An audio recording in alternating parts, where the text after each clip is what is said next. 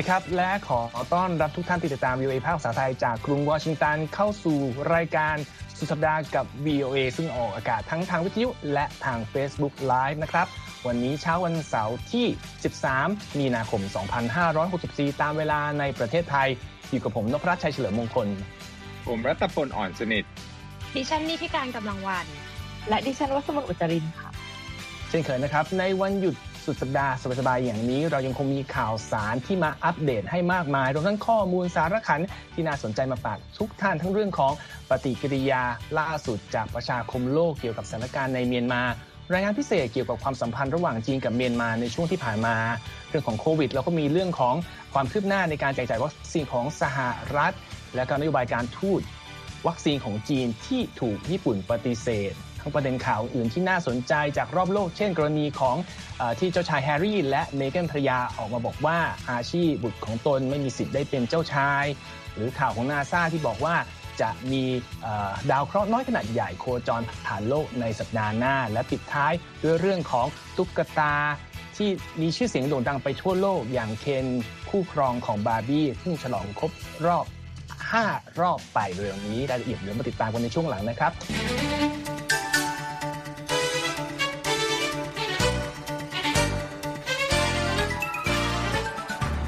เริ่มต้นเราต้องไปที่คุณรัตพลเกี่ยวกับกรณีที่ UN มีท่าทีชัดเจนเกี่ยวกับสถานการณ์ในเมียนมาใช่ไหมครับครับคราวนี้มาจากเจ้าหน้าที่พิเศษของสหประชาชาตินะครับที่กล่าวหาคณะผู้ทำรัฐประหารของเมียนมาครับว่าน่าจะเข้าข่ายว่าได้กระทำอาชญากรรมต่อมวลมนุษยชาตินะครับนายโทมัสแอนดรูสในฐานะ Special Reporter ของสหประชาชาตินั้นกล่าวครับว่า ตั้งแต่เกิดรัฐประหารเมื่อวันที่ 1 กุมภาพันธ์นั้น ฝ่ายความมั่นคงของเมียนมานั้นได้สังหารผู้คนไปแล้วอย่างน้อย 70 รายนะครับ แล้วก็จับกลุ่มตัวประชาชนโดยพลักการไปแล้วกว่า 2,000 คนนะครับเขาบอกด้วยนะครับว่ามีวิดีโอที่บันทึกภาพการใช้ความรุนแรง โดยเฉพาะอย่างยิ่งการใช้ปืนยิงกราดของเจ้าหน้าที่ความมั่นคงต่อบ้านเรือนของประชาชนนะครับ โทมัสแอนดรูบอกนะครับว่าผู้ก่อรัฐประหารครั้งนี้นั้นได้ทำลายกรอบ ความคุ้มครองประชาชน แล้วก็ย่ำยี สิทธิเสรีภาพของประชาชนเรื่องการแสดงความคิดเห็น และการรวมตัวกันชุมนุมอย่างสันตินะครับ เจ้าที่ผู้นี้บอกนะครับว่าอาจจะมีการดำเนินการโดยตั้งข้อหาฆ่าล้างเผ่าพันธุ์นะฮะผ่านกระบวนการศาลโลก หรือ International Court of Justice ด้วยนะครับ ทั้งนี้ที่ผ่านมานะครับ ทางการของเมียนมาที่ทำรัฐประหารก็ได้บอกว่า การกระทำเช่นนี้นั้นมีเหตุผลมาจากการที่มีการโกงการเลือกตั้งเมื่อปลายปีที่แล้วที่นำไปสู่ชัยชนะของพรรคอืม NLD ของนางองซานซูจีครับคุณอภรัตน์ครับเรื่องของสถานการณ์ในเมียนมาที่เราจับตากันมาตลอด มีคนถามถึงเรื่องปฏิกิริยาของจีน ซึ่งวันนี้คุณรัตพลเองก็มีรายงานพิเศษเกี่ยวกับเอ่อสัญญาณที่อาจจะมีปัญหาระหว่าง 2 ประเทศพันธมิตรนี้ใช่ไหมครับ ครับนอกจากที่มีพรมแดนติดกันแล้วเนี่ย จีนกับเมียนมายังมีความผูกพันภายใต้โครงการ Belt and Road Initiative อืมของจีน หรือว่าหนึ่งอืมถนนหนึ่งวงแหวนนะเป็นโครงการที่จีนนั้นเอ่อช่วยเหลือเรื่องการพัฒนาในขณะเดียวกันก็ขยายอิทธิพลของจีนมาในบริเวณเอเชียตะวันออกเฉียงใต้นะครับในเรื่องนี้เนี่ยปรากฏว่ามีเอกสารภายในที่ VOA นั้นได้รับ แล้วก็ระบุอืมข้อมูลนะฮะว่าจีนนั้นขอให้รัฐบาลทหารเมียนมาน่ะรักษาความปลอดภัยเพิ่มขึ้นบริเวณท่อส่งแก๊สธรรมชาติ ซึ่งเป็นส่วนหนึ่งของโครงการ BRI ที่เชื่อมต่อกับจีนนะท่ามกลางการประท้วงเอ่อต่อต้านการทำรัฐประหารนะฮะอีกเรื่องหนึ่งที่เอกสารที่รั่วออกมานั้นระบุนะครับ บอกว่าเจ้าหน้าที่จีนที่พบกับเจ้าหน้าที่เมียนมาวันที่ 23 กุมภาพันธ์นั้น ขอร้องด้วยนะครับว่าให้สื่อของเมียนมาออกแต่ข่าวเชิงบวกนะฮะเกี่ยวกับจีน ซึ่งนักวิเคราะห์นะฮะจากองค์กรที่ชื่อว่า t a m p a d i p a Institute ที่นครย่างกุ้งบอกกับ VOA นะครับว่า การเรียกร้องของจีนสองข้อนี้นะจากระบอบทหารของเมียนมาในช่วงเวลาอันเปราะบางนี้เนี่ย ถือว่าเป็นข้อเรียกร้องที่เลวร้ายนะ เพราะว่าประชาชนเมียนมาตอนนี้เนี่ย หลังจากถูกรัฐถูกหลังจากมีการทำรัฐประหารในประชาชนก็ ถูกทำร้ายแล้วก็ถูกสังหารนะอืมคนัรับกวิเคราะห์ผู้นี้บอกด้วยนะครับ ว่าปัญหาที่แท้จริงตอนนี้เนี่ยไม่ใช่เรื่องของท่อแก๊สธรรมชาติ หรือว่าเรื่องภาพลักษณ์ของจีนออกสื่อ แต่ว่าเป็นเรื่องของการย่ำยีเสรีภาพของประชาชนนะฮะอืมผลประโยชน์ร่วมกัน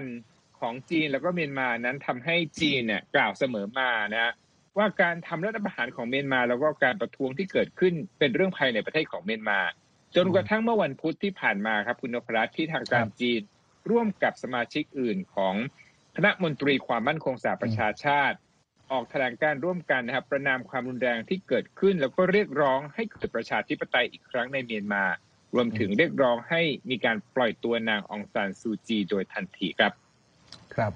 ก็ยังเป็นสิ่งที่เราต้องจับตาดูว่าสถานการณ์จะคลี่คลายไปในทิศทางใดและเมื่อไหร่นะครับ จากเรื่องของเมียนมาเรามาดูเรื่องของโควิด -19 กันบ้างยังคลาดไม่ได้ แต่ว่าอันนี้ล่าสุดมาจากสหรัฐเอง เพราะว่าในคืนพฤหัสตามเวลาในสหรัฐประธานาธิบดีโจไบเดนได้มีการออกแถลงการถ่ายทอดสดผ่านสถานีโทรทัศน์เป็นครั้งแรกนะครับตั้งแต่ก้าวขึ้นมารับตำแหน่งผู้นำประเทศเมื่อวันที่ 20 มกราคม ประเด็นสำคัญก็คือเป็นการระลึกถึงวาระครบรอบ 1 ปีการระบาดใหญ่ของโคโรนาไวรัสสายพันธุ์ใหม่ และเป็นการเรียกร้องให้ชาวอเมริกัน ร่วมมือกันต่อสู้กับสถานการณ์ในปัจจุบันนี้ ซึ่งตัวเลขของทางมหาวิทยาลัยจอห์นส์ฮอปกินส์ระบุว่านับตั้งแต่เกิดการระบาดใหญ่และทางสหประชาชาติประกาศว่านี่คือวิกฤตการระบาดครั้งใหญ่ทั่วโลก เมื่อหนึ่งปีที่แล้ว มีผู้เสียชีวิตจากโควิด -19 ไปแล้วกว่า2ล้าน6แสนคนนะครับ โดยตัวเลขสัดส่วนสูงสุดของผู้เสียชีวิตก็ไม่หนีไปไหนจากในสหรัฐนี่เองกว่า 5 3 0 0 0 0 คนแล้ว การถแถลงการของประธานาธิบดีไบเดนในครั้งนี้ยังเกิดขึ้นในวาระครบรอบ 50 วันของการปฏิบัติหน้าที่ของผู้นำสหรัฐคนใหม่ด้วยนะครับ แล้วก็ใช้โอกาสนี้ในการเสนอแผนงานจากนี้ไปเพื่อเอาชนะการระบาดของโควิด โดยมีประกาศว่า จะทำการฉีดวัคซีนให้กับประชาชนในสหรัฐให้เกิน 100 ล้านเข็มก่อน 100 วันของการทำงาน เพราะว่าตอนนี้ผ่านไป 50 วันแล้ว ทางประธานาธิบดีไบเดนบอกว่า น่าจะสามารถฉีดได้เกินได้ถึง 100 ล้านเข็มภายใน 60 วันของการทำงาน แต่ว่ายังมีประเด็นที่ยังความท้าทายอยู่ เพราะว่าในชาวอเมริกันเองก็มีปัญหาเรื่องความลังเลความสงสัยเกี่ยวกับการรับวัคซีน รัฐบาลบางรัฐเองก็ มีท่าทีที่เหมือนจะต่อต้านคำแนะนำของผู้เชี่ยวชาญด้านสาธารณสุขในการควบคุมการระบาดก็ยังเป็นสิ่งที่ทางรัฐบาลกลางจะต้องออกมาแก้ไข ซึ่งก็ทำให้ประธานาธิบดีไบเดนมีแผนว่าสัปดาห์หน้าจะออกเดินสายทั่วสหรัฐ เพื่ออธิบายแผนช่วยเหลือมูลค่า 1.9 ล้านล้านดอลลาร์ที่เพิ่งลงนามไปเมื่อวานนี้ตามเวลาในสหรัฐนะครับรวมทั้งอธิบายถึงวิธีการที่จะช่วยให้ประเทศกลับมา อยู่ในสภาพปกติ ชื่อทัวร์ตั้งไว้ชัดเจนมากชื่อ help is here หรือว่าความช่วยเหลือได้มาถึงแล้ว ก็จะมีรายงานมานำเสนอเมื่อเกิดขึ้นนะครับ จากอเมริกาเรามีเรื่องของความสัมพันธ์ระหว่างจีนกับนานาประเทศที่ล่าสุดมีเรื่องการจะนำเสนอวัคซีนให้กับการแข่งขันโอลิมปิกใช่ไหมครับ คุณวัสมนใช่ค่ะ ก็คือว่าล่าสุดนะคะทางญี่ปุ่นค่ะบอกว่าจะไปขอร่วมรับวัคซีนค่ะสำหรับการแข่งขันกีฬาโอลิมปิกที่คาดว่าจะในสุดท้ายเนี่ยก็คือจะได้จัดภายในปี ที่กรุงโตเกียวนะคะ ซึ่งทางญี่ปุ่นค่ะก็ขอไม่รับข้อเสนอวัคซีนดังกล่าวค่ะทั้งที่จีนเนี่ยก็แสดงความพร้อมที่จะแจกจ่ายวัคซีนที่เป็นพัฒนาขึ้นให้กับผู้ที่เข้าร่วมแข่งขันกีฬาโอลิมปิกฤดูร้อนที่กรุงโตเกียวนะคะ รวมทั้งการแข่งขันฤดูขอโทษค่ะโอลิมปิกฤดูหนาวที่กรุงปักกิ่งในปีหน้าด้วยค่ะแม้ว่าคณะกรรมการโอลิมปิกสากลหรือว่า OIC เนี่ยจะตอบรับข้อเสนอตรงนี้แล้วก็ตามค่ะ ซึ่งในเรื่องนี้นะคะ คุณทามายะมารุคาคาว่าค่ะรัฐมนตรีโอลิมปิกของญี่ปุ่น กล่าวเมื่อวันศุกร์ว่าคณะกรรมการโอลิมปิกสากลยังไม่ได้ติดต่อมายังญี่ปุ่น เพื่อพูดขอพูดคุยเรื่องข้อเสนอวัคซีนวัคซีนจากจีนค่ะ แต่ถึงอย่างนั้นเนี่ยนักกีฬาญี่ปุ่นนะคะจะขอไม่รับวัคซีนดังกล่าวค่ะ เนื่องจากว่ารับวัคซีนดังกล่าวยังไม่ได้รับการอนุมัติให้ใช้งานภายในประเทศค่ะรัฐมนตรีมารุคาวาระบุว่าญี่ปุ่นได้ดำเนินมาตรการต่อต้านการติดเชื้อรอบด้านสำหรับการจัดการแข่งขันโอลิมปิกในกรุงโตเกียวแล้วนะคะ เพื่อให้ผู้เข้าร่วมงานเนี่ยสามารถเดินทางเป็นส่วนของงานได้ แม้จะยังไม่ได้รับการฉีดวัคซีนก็ตามค่ะ แล้วเขาก็กล่าวด้วยค่ะว่าญี่ปุ่นยังไม่มีแผนที่จะเปลี่ยนแปลงหลักการใด ๆ ที่บังคับให้ผู้เข้าร่วมงานต้องได้รับวัคซีนก่อนค่ะรัฐมนตรีโอลิมปิกของญี่ปุ่นนะคะ กล่าวเพิ่มเติมค่ะว่าการจะโอลิมปิกกรุงโตเกียวนะคะ ได้มีการวางแผนเดินหน้าภายใต้สภาวะที่ว่ายังไม่มีวัคซีนให้ใช้ แล้วก็เน้นการตรวจทดสอบการติดเชื้อ การใช้หน้ากากการรักษาระยะห่างทางสังคม แล้วก็รวมถึงการเก็บตัวนักกีฬาให้อยู่ในสภาพที่มีการป้องกันการติดเชื้อ หรือว่าอยู่ใน bubble เป็นหลักค่ะ ซึ่งในเรื่องนี้นะคะ คุณโทมัสบัคค่ะประธานของ IOC ประกาศข่าวข้อเสนอวัคซีนจากจีนเมื่อวันพฤหัสที่ผ่านมาค่ะ ในขณะที่จีนกำลังถูกกดดันจากประชาคมโลกนะคะ ในอ่าในกรณีของการกักขังชาวมุสลิมอุยกูร์อย่างน้อยหนึ่งล้านคนค่ะ ที่หลายฝ่ายก็เรียกว่าเป็นแผนการฆ่าล้างเผ่าพันธุ์ของจีน อย่างไรก็ตามนะคะประธาน OIC ค่ะ คุณบัคก็ย้ำว่า IOC ค่ะจะไม่ขอเข้ายุ่งอยู่กับปัญหาภายในของจีนค่ะ ทั้งนี้นะคะ เดิมทีค่ะ IOC ระบุว่าจะไม่บังคับให้นักกีฬาที่เข้าร่วมการแข่งขันเนี่ยต้องฉีดวัคซีนต้านโควิด แต่ว่าแนะนำให้พยายามรับรับวัคซีนที่เกิดว่าเป็นไปได้นะคะขณะที่ข้อตกลงยอมรับวัคซีนจากจีนนะคะ มุ่งเน้นไปยังการแจกจ่ายวัคซีนให้กับนักกีฬา แล้วก็ผู้เข้าร่วมงานที่อายุไม่มาก แล้วก็สุขภาพดีเป็นหลักค่ะ โดยทางคณะกรรมการจะเป็นผู้ออกออกค่าใช้จ่ายให้ แต่ก็ไม่ได้มีการเปิดเผยรายละเอียดค่ะเกี่ยวกับต้นทุน แล้วก็จำนวนวัคซีนที่จะนำมาใช้ค่ะ อืมครับก็เป็นประเด็นการทูตด้านวัคซีนที่เราก็ได้ยินมาที่เนืองจากจีนนะครับ ประเด็นถัดไปเป็นเรื่องของอการประชุมของผู้นำสี่ประเทศ ที่มีแผนจะช่วยเร่งผลิตวัคซีนให้อาเซียนที่คุณนิติการมีรายละเอียดมานำเสนอใช่ไหมครับค่ะก็เป็นการประชุมที่เราติดตามมาตั้งแต่ต้นสัปดาห์นะคะ ประชุมจะตกภาคีด้านความมั่นคงหรือ q u a ซึ่งเป็นความร่วมมือระหว่างสี่ชาตินะคะ ก็คือสหรัฐญี่ปุ่นออสเตรเลียและอินเดียนะคะ ล่าสุดในวันศุกร์ซึ่งเป็นการประชุมระดับผู้นำอย่างเป็นทางการแบบออนไลน์นะคะ ทางประธานาธิบดีสหรัฐก็บอกว่าทั้ง 4 ประเทศเนี่ยเห็นพ้องต้องกันว่าจะผลักดันความร่วมมือใหม่ค่ะในการกระตุ้นการผลิตวัคซีนโควิด ที่เป็นประโยชน์กับทั่วโลก แล้วก็มุ่งอืมเน้นเข้าไปในภูมิภาคอินโดแปซิฟิกนะคะ โดยก่อนการหารือในยประธานาธิบดีไบเดน กล่าวกับผู้สื่อข่าวมาแล้วเมื่อค่ำวันพฤหัสนะคะว่า ผู้นำทั้ง4ชาติเนี่ยอยากจะผลักดันงบประมาณเพื่อเพิ่มศักยภาพการผลิตวัคซีนโควิด ให้มากถึง 1,000 ล้านโดสนะคะ ให้กับกลุ่มประเทศในอาเซียนภายในปี 2022 ค่ะ แล้วก็เพื่อเป็นการเน้นย้ำถึงปัญหาการขาดแคลนของวัคซีนในภูมิภาคนี้นะคะ ภายใต้แผนการของกลุ่มควอดในการรุกผลิตวัคซีนเนี่ยเขาจะเน้นการสร้างเครื่องมือทางการเงินที่ซับซ้อนขึ้นมาขณะเดียวกันก็จะประสานความร่วมมือกับกลุ่มภาครัฐแล้วก็เอกชนนะคะ ในการรุกการผลิตวัคซีนโควิด ผ่านโครงการโควัคขององค์การอนามัยโลก ซึ่งหลายคนก็ทราบว่าเขามีเป้าหมายสำคัญก็คือ จะผลิตและแจกจ่ายวัคซีนโควิดจำนวน 2,000 ล้านโดสให้กับ 94 ประเทศที่มีรายได้น้อยและรายได้ปานกลางนั่นเองนะคะ ซึ่งที่ผ่านมาค่ะประธานาธิบดีไบเดนเองก็ถูกกดดันค่ะ ให้รับมือกับกลยุทธ์การทูตผ่านวัคซีนของจีน หลังจากที่ผู้นำสหรัฐเองก็พยายามที่จะแก้ปัญหาภายในอเมริกาเป็นสำคัญ ก็คืออยากจะจ่ายวัคซีนให้ประชาชนก่อน เพราะว่าจะต้องรับมือกับโควิดที่กลายพันธุ์ที่ระบาดในหลายพื้นที่เองด้วยนะคะ ขณะครับที่รัฐบาลจีนเองเนี่ยก็พยายามผลักดันมาตั้งแต่เมื่อปีที่แล้วว่าจะให้วัคซีนของจีน เป็นสินค้าสาธารณะและนับตั้งแต่นั้นจีนเริ่มแจกจ่ายวัคซีนให้กับประชาชนประมาณ 500 ล้านคนใน 45 ประเทศทั่วโลก นี่เป็นข้อมูลจาก Associated Press นะคะ ซึ่งหลายฝ่ายมองว่าเอ่อจีนพยายามที่จะใช้การทูตผ่านวัคซีน เพื่อฟื้นฟูภาพลักษณ์หลังจากที่ถูกโจมตีอย่างหนักนะคะ ว่าเป็นต้นต่อการระบาดของอืมโควิด แล้วก็ไม่สามารถที่จะรับมือกับการระบาดจนนำไปสู่การระบาดทั่วโลกแบบนี้ค่ะ ครับก็ถือว่าเป็นข่าวดีข่าวหนึ่งที่จะมีความร่วมมือในการช่วยให้ทุนคนทั่วโลกได้รับวัคซีนนะครับ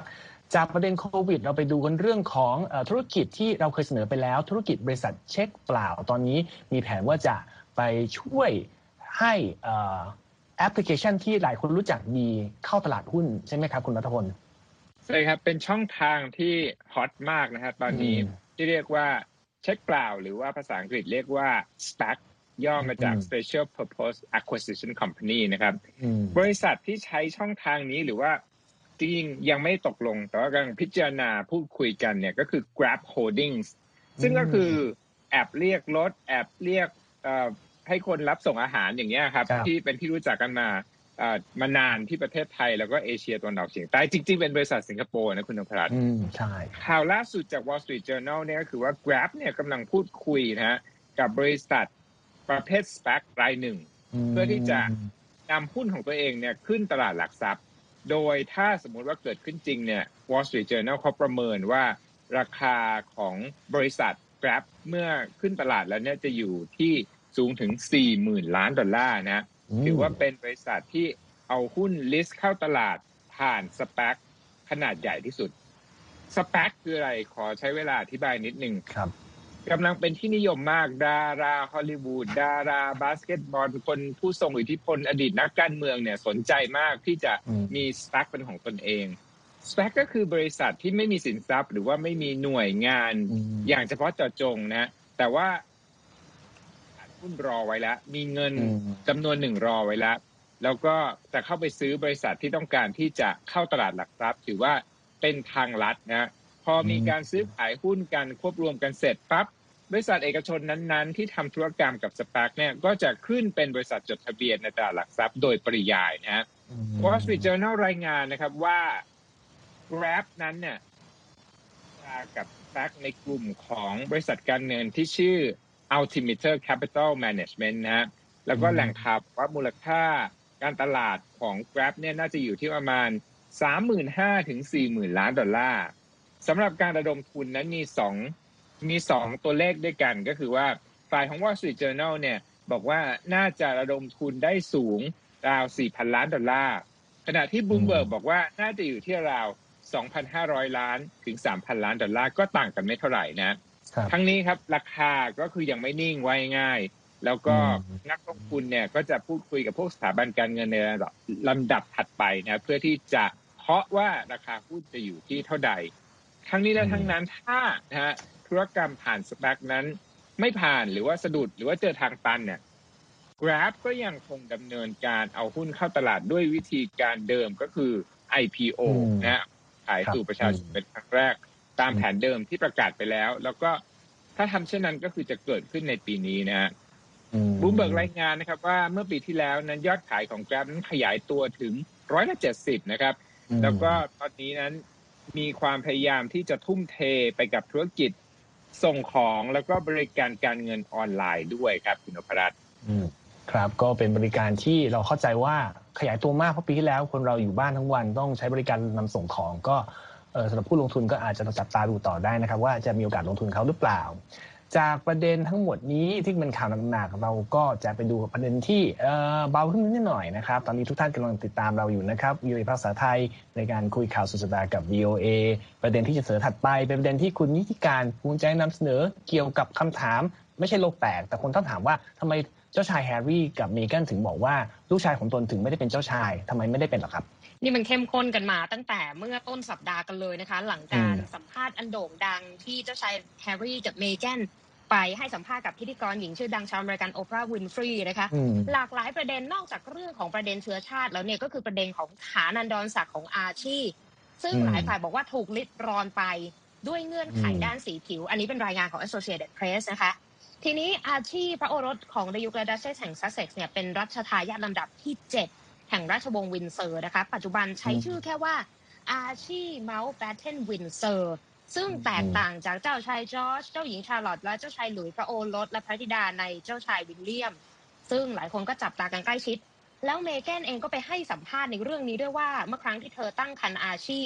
พวกเขาในที่นี้เธอเรียกคนในราชวงศ์อะนะคะไม่ต้องการให้อาชีนั้นเป็นเจ้าชาย ซึ่งแตกต่างอืมจากระระเบียบของวัง ซึ่งเคยปฏิบัติมา ก็เลยมีคำถามคำตอบที่จะมาไขข้อข้องใจกันนะคะ ประเด็นแรกอาชีพถูกเลือกปฏิบัติจริงหรือเปล่านะคะคำตอบก็คือในที่นี้มุมมองของบ๊อบมอริสผู้เชี่ยวชาญจากมหาวิทยาลัย University College London บอกว่าจริง ๆ แล้วกฎของราชสำนักที่ระบุไว้ตั้งแต่สมัยสมเด็จพระเจ้าจอร์จที่ 5 แห่งสหราชอาณาจักรเมื่อปี 1917 เนี่ยนะคะ มีขึ้นเพื่อจัดระเบียบราชวงศ์ในยุคนั้นก็คือดาวไซซิ่งลงมา ระบุให้ผู้ที่เป็นเจ้าชายได้เนี่ยจะต้องเป็น พระโอรสองค์โตของพระโอรสองค์โตของเจ้าชายอืมแห่งเวลส์เท่านั้นอืมพูดให้ง่าย ๆ เลยฮะ do the math ให้แล้ว หมายถึงตอนนี้ก็คือเจ้าชายจอร์จพระโอรสในเจ้าชายวิลเลียมจะได้เป็นเจ้าชายเพียงพระองค์เดียว แต่หลังจากนั้นเมื่อปีอืม2012 ที่ผ่านมานะคะควีนอลิซาเบธใช้พระราชอำนาจแก้ไขกฎราชสำนักดังกล่าวค่ะทำให้พระโอรสและพระธิดาในเจ้าชายวิลเลียมทุกพระองค์ได้รับศักดิ์เป็นเจ้าชายและเจ้าหญิงตามไปด้วยนะคะอืมแต่ว่าภายใต้กฎเดิมเนี่ยในสมัย สมเด็จพระเจ้าจอร์จที่5เนี่ยเจ้าชายทางอาชีเองนั้นไม่ได้เป็นเจ้าชายในทันทีนะคะ แต่จะสามารถเป็นได้ก็ต่อเมื่อเจ้าฟ้าชายชาร์ลส์เสด็จขึ้นของราชไปเป็นที่เรียบร้อยแล้ว แต่ว่าในบทสัมภาษณ์นั้นเมแกนยืนยันในบทสัมภาษณ์เลยนะคะว่าเธอได้ทราบว่าราชสำนักต้องการจะเปลี่ยนแปลงกฎบางอย่าง เพื่ออาชีโดยเฉพาะ แต่ก็ไม่ได้ระบุชัดเจนว่านัยยะที่กล่าวถึงนั้นหมายถึงอะไร แต่ว่าผู้เชี่ยวชาญจาก UCL ยืนยันนะคะว่า เจ้าฟ้าชายชาร์ลส์ทรงมีพระดำริว่า ต้องการที่จะมีขนาดราชวงศ์ที่เล็กลงไปกว่านี้อีก หากอืมพระองค์ทรงขึ้นครองราชย์อะนะคะ แต่จริงๆแรกเริ่มเดิมทีนะคะ อาร์ชีมีพระอิสริยยศกิติมศักดิ์ก็คือลอร์ดอาร์ชีเมานต์แบ็ตเทนวินด์เซอร์แต่ว่าในตอนนั้นอืมเจ้าชายแฮร์รี่และเมแกนที่เลือกที่จะไม่รับพระอิสริยยศกิติมศักดิ์ดังกล่าว ก่อนที่จะออกมาให้สัมภาษณ์เมื่อต้นอืมสัปดาห์ที่ผ่านมานะคะ อ่า แล้วประเด็นที่สอง บรรดาศักดิ์นั้นเกี่ยวข้องกับการอารักขาอาชีพหรือเปล่า ในเรื่องนี้นะคะที่ผ่านมาสมาชิกราชวงศ์อังกฤษไม่ว่าจะเป็นเจ้าชายหรือเจ้าหญิงเอง จริง ๆ แล้วก็ไม่ได้รับการอารักขาด้านความปลอดภัยแบบในทันทีนะคะ ยกตัวอย่างเช่น เจ้าหญิงเบทริสและเจ้าหญิงยูจีนี่พระธิดาในเจ้าชายแอนดรูซึ่งเป็นซีเนียร์รอยัลก็คือเป็นสมาชิกราชวงศ์ระดับสูงนะคะ แต่ว่าไม่ได้ปฏิบัติพระกรณียกิจของราชวงศ์ก็เลยไม่ได้รับการอารักขาด้านความปลอดภัยนั่นเอง แต่สมาชิกราชวงศ์ที่จะได้รับสิทธิ์นี้จะต้องเป็นเขาเรียกว่า full time working royals ก็คือสมาชิกราชวงศ์ที่ปฏิบัติพระกรณียกิจนะคะ ซึ่งก็เหมือนในอดีตในยุคสมัยของเดยุคและดัชเชสแห่งซัสเซ็กซ์ในช่วงไม่กี่ปีที่ผ่านมานี้เองนะคะ แล้วประเด็นสุดท้ายก็อย่างที่ทราบกันสำนักพระราชวังก็ออกมาเคลื่อนไหวโดยการออกแถลงการณ์หนึ่งฉบับความยาว 61 คำนะคะ เกี่ยวกับข้อกล่าวหาจากบทสัมภาษณ์ที่เกิดขึ้นเมื่อต้นสัปดาห์ อย่างไรก็ตาม แถลงการณ์ดังกล่าวนั้นก็ไม่ได้ช่วยให้เสียงวิจารณ์ที่มีต่อราชวงศ์ในเชิงลบนั้นซาลงไปเลยค่ะ อืมครับ ก็เป็นการแถลงที่ทำให้เราเข้าใจมากขึ้นว่าเกิดอะไรขึ้นในรั้ววังวินด์เซอร์นะครับโอเคจากประเด็นนี้เราไปต่อกันเรื่องของข่าวที่เราเคยพูดถึงการประมูลงานดิจิทัลศิลปะดิจิทัล ซึ่งได้ราคาสูงสุดประวัติการมีรายละเอียดอย่างไรบ้างครับ คุณวัสมนค่ะราคาที่สูงที่สุดเป็นประวัติการนะคะ ก็คือเป็นราคาเกือบ 70 ล้านดอลลาร์ค่ะ หรือว่าคิดเป็นเงินไทยคร่าวๆนะคะ ก็คือเกือบ 2,100 ล้านบาทค่ะ ซึ่งทางบริษัทคริสตี้นะคะบริษัทประมูลงานศิลปะชื่อดังค่ะ บอกว่าผลงานศิลปะของอ่าศิลปินที่ใช้ชื่อนามแฝงว่าบีเพิลหรือว่าชื่อจริงของเขานะคะ ก็คือไมค์วินเคิลแมนค่ะ เป็นจิตรกรดิจิทัลชื่อดังที่ทำงานร่วมกับศิลปินระดับโลกมาหลายคนแล้วนะคะก็งานชิ้นนี้ค่ะถูกประมูลไปด้วยมูลค่า9.4 ล้านดอลลาร์ เป็นราคาที่สูงที่สุดเป็นประวัติการค่ะ แล้วก็ยังเป็นราคาที่สูงกว่าผลงานศิลปะของจริงของศิลปิน ชื่อดังหลาย ๆ คนด้วยค่ะ ในเรื่องนี้นะคะสำนักข่าว The Associated Press ค่ะ ก็รายงานว่าผลงานที่ชื่อว่า Every Day is the First 5,000 Days หรือว่าถ้าแปลเป็นไทยคร่าวๆนะคะ ก็คือทุกๆวัน 5,000 วันแรกเนี่ยงานชิ้นนี้นะคะ ก็คือถูกประมูลไปด้วยมูลค่าที่ทางคริสตี้ระบุว่าเป็นมูลค่าที่ทำให้บีเพิลเนี่ยเป็นหนึ่งในสามศิลปินที่ยังมีชีวิตอยู่ที่เป็นเจ้าของผลงานศิลปะที่มีมูลค่าสูงที่สุดค่ะ ทางคริสตี้ค่ะระบุว่าการประมูลครั้งนี้นะคะ เป็นการประมูลผลงานศิลปะดิจิทัลครั้งแรกของทางบริษัทที่ใช้ NFT หรือว่า non fungible token ค่ะ ซึ่งเป็นสินทรัพย์ดิจิทัลที่แต่ละหน่วยนะคะ มีความแตกต่างกันคือจะมีเอกลักษณ์เป็นของตัวเอง ด้วยคุณสมบัติตรงนี้ค่ะของ NFT เนี่ยทำให้ตัวผลงานที่ทำมาจาก NFT นะคะ สามารถยืนยันได้ค่ะ ว่าเป็นของแท้แน่นอนเป็นของจริง แล้วก็มีแค่ชิ้นเดียวในโลกค่ะ แล้วก็งานประมูลครั้งนี้นะคะ ยังถือว่าเป็นการประมูลครั้งแรกด้วยที่มีการใช้สกุลเงินดิจิทัล เพื่อใช้สำหรับภาพผลงานศิลปะค่ะ ทางด้านศิลปินเจ้าของผลงานอย่างบีเพิลค่ะ ก็ระบุในแถลงการณ์ของทางคริสตี้ค่ะว่าศิลปินเนี่ยก็ได้ใช้ฮาร์ดแวร์แล้วก็ซอฟต์แวร์ผลิตผลงานศิลปะ แล้วก็เผยแพร่งานบนอินเทอร์เน็ตมากว่า 20 ปีแล้ว แต่ก่อนหน้านี้เนี่ยกลับไม่มีช่องทางในการครอบครองแล้วก็สะสมผลงานเหล่านี้เลย แต่ว่าตอนนี้เราก็มีเทคโนโลยีอย่าง FT แล้วแล้วเขาก็เชื่อว่าตอนนี้ผู้คนค่ะกำลังเฝ้ามองบทใหม่ของประวัติศาสตร์ศิลปะ ซึ่งก็คือศิลปะดิจิทัลนี้อยู่นะคะผลงานนี้นะคะ อย่างตามที่ชื่อบอกไปค่ะ ว่าเป็นชื่อ 5,000 วันแรกเนี่ยก็สร้างมาจากรูปภาพ 5,000 รูปรวมกัน ซึ่งรูปแต่ละรูปเนี่ยนะคะ คุณบีเพิลค่ะ ก็ใช้การสร้างสรรค์ขึ้นมาวันละรูปมาตั้งแต่เดือนพฤษภาคม คศ 2007 หรือว่ากว่า14 ปีที่แล้วค่ะ โดยที่ทางคริสตี้นะคะ ก็ไม่ได้เปิดเผยค่ะว่าผู้ชนะการประมูลครั้งนี้คือใครค่ะทั้งนี้นะคะมีการใช้ NFT ค่ะในวงการนักสะสมออนไลน์มากขึ้น หลังจากที่สกุลเงินดิจิทัลนะคะ ได้รับความนิยมผู้ค้าใช้ NFT ค่ะอย่างที่กล่าวไปว่า NFT เนี่ยเขาจะมีเอกลักษณ์ในแต่ละ ในในแต่ละเหรียญของเขาเองเนี่ย เพราะฉะนั้นเนี่ยคุณสมบัติตรงนี้เนี่ย NFT ก็จะพิสูจน์ได้ว่าผลการนี้นะคะ เป็นของแท้มีเพียงหนึ่งเดียว แล้วก็ต้องการให้มีการลอกเลียนผลงาน โดยเฉพาะผลงานทางด้านดิจิทัลค่ะที่ปกติเนี่ยก็จะมีการลอกเลียนกันได้อย่างค่อนข้างง่ายค่ะทางคริสตี้ค่ะระบุว่าผลงานชิ้นนี้นะคะ ถูกประมูลไปด้วยมูลค่าสูงที่สุดตั้งแต่มีการประมูลออนไลน์มา โดยในช่วงท้ายของการประมูลค่ะมีผู้เข้าร่วมเว็บไซต์คริสตี้ถึงราว 22 ล้านคน แล้วก็มีผู้เข้าร่วมประมูลจาก11ประเทศค่ะ ครับ ก็เป็นสถิติใหม่ที่น่าสนใจสำหรับผู้ที่สนใจงานศิลปะนะครับ ผมตามไม่ถึงก็ข้ามไปก่อนแล้วกันมาตัวเรื่องของข่าวจากนาซาบอกว่าจะมีดาวเคราะห์น้อยขนาดใหญ่มากโคจรผ่านโลกเร็วๆนี้ใช่ไหมครับ คุณนิติการ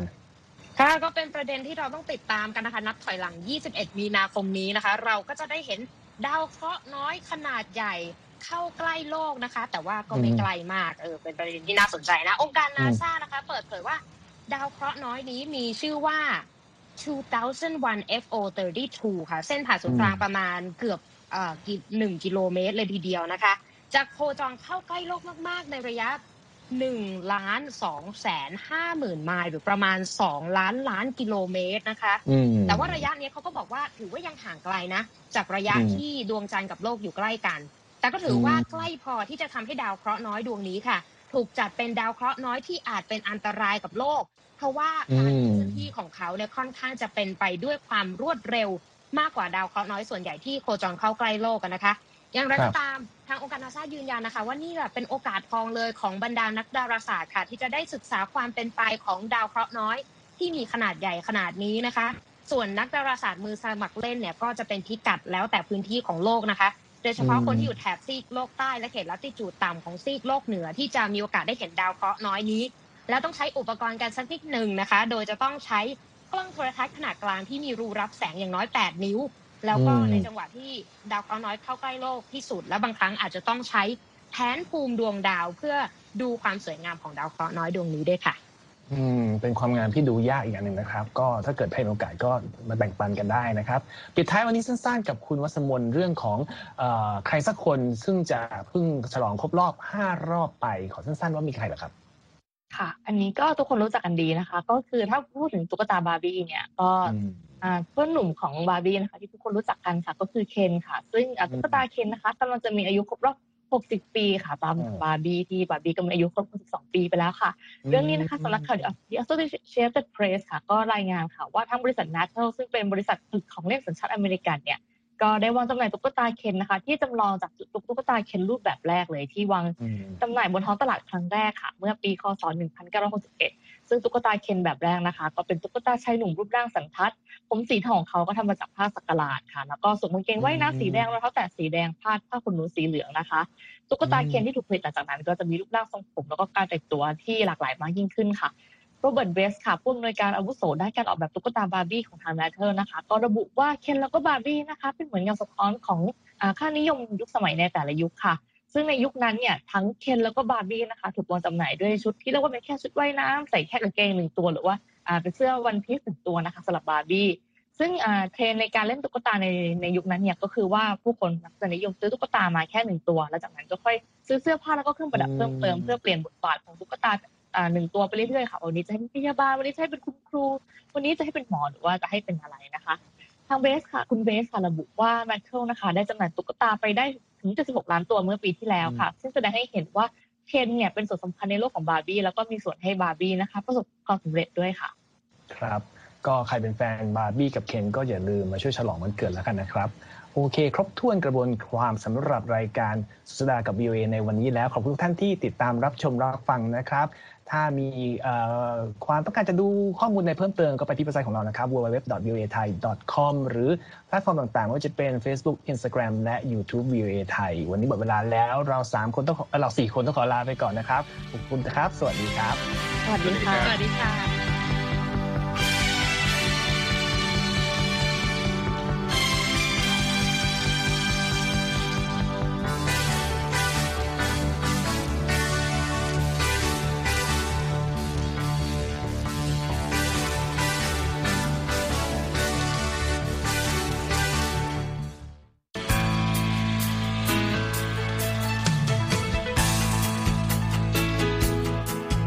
และที่จบไปก็คือรายการจาก Voice of อเมริกาภาคภาษาไทย หากคุณผู้ฟังต้องการฟังรายการในวันนี้อีกครั้ง สามารถเข้าไปได้ที่เว็บไซต์ voa thai com และคลิกที่โปรแกรมของเราครับ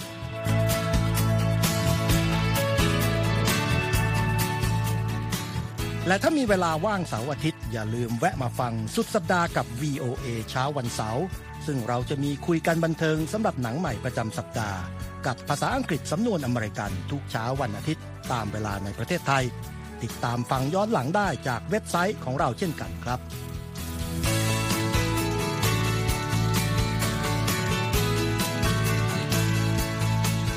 และสำหรับคุณผู้ฟังที่ชอบเรียนรู้ภาษาอังกฤษ ตอนนี้เรามีคอลัมน์พิเศษ Let's Learn English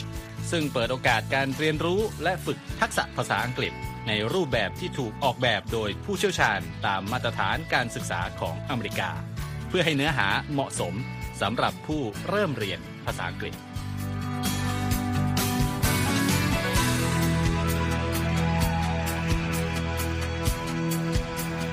ครับเรายังมีวิดีโอที่จัดทำขึ้นเป็นพิเศษ สะท้อนเรื่องราวหลากหลาย ตั้งแต่ชีวิตคนไทยในสหรัฐ ไปจนถึงเหตุการณ์สำคัญต่างๆ ที่เกิดขึ้นในอเมริกามาเสนอ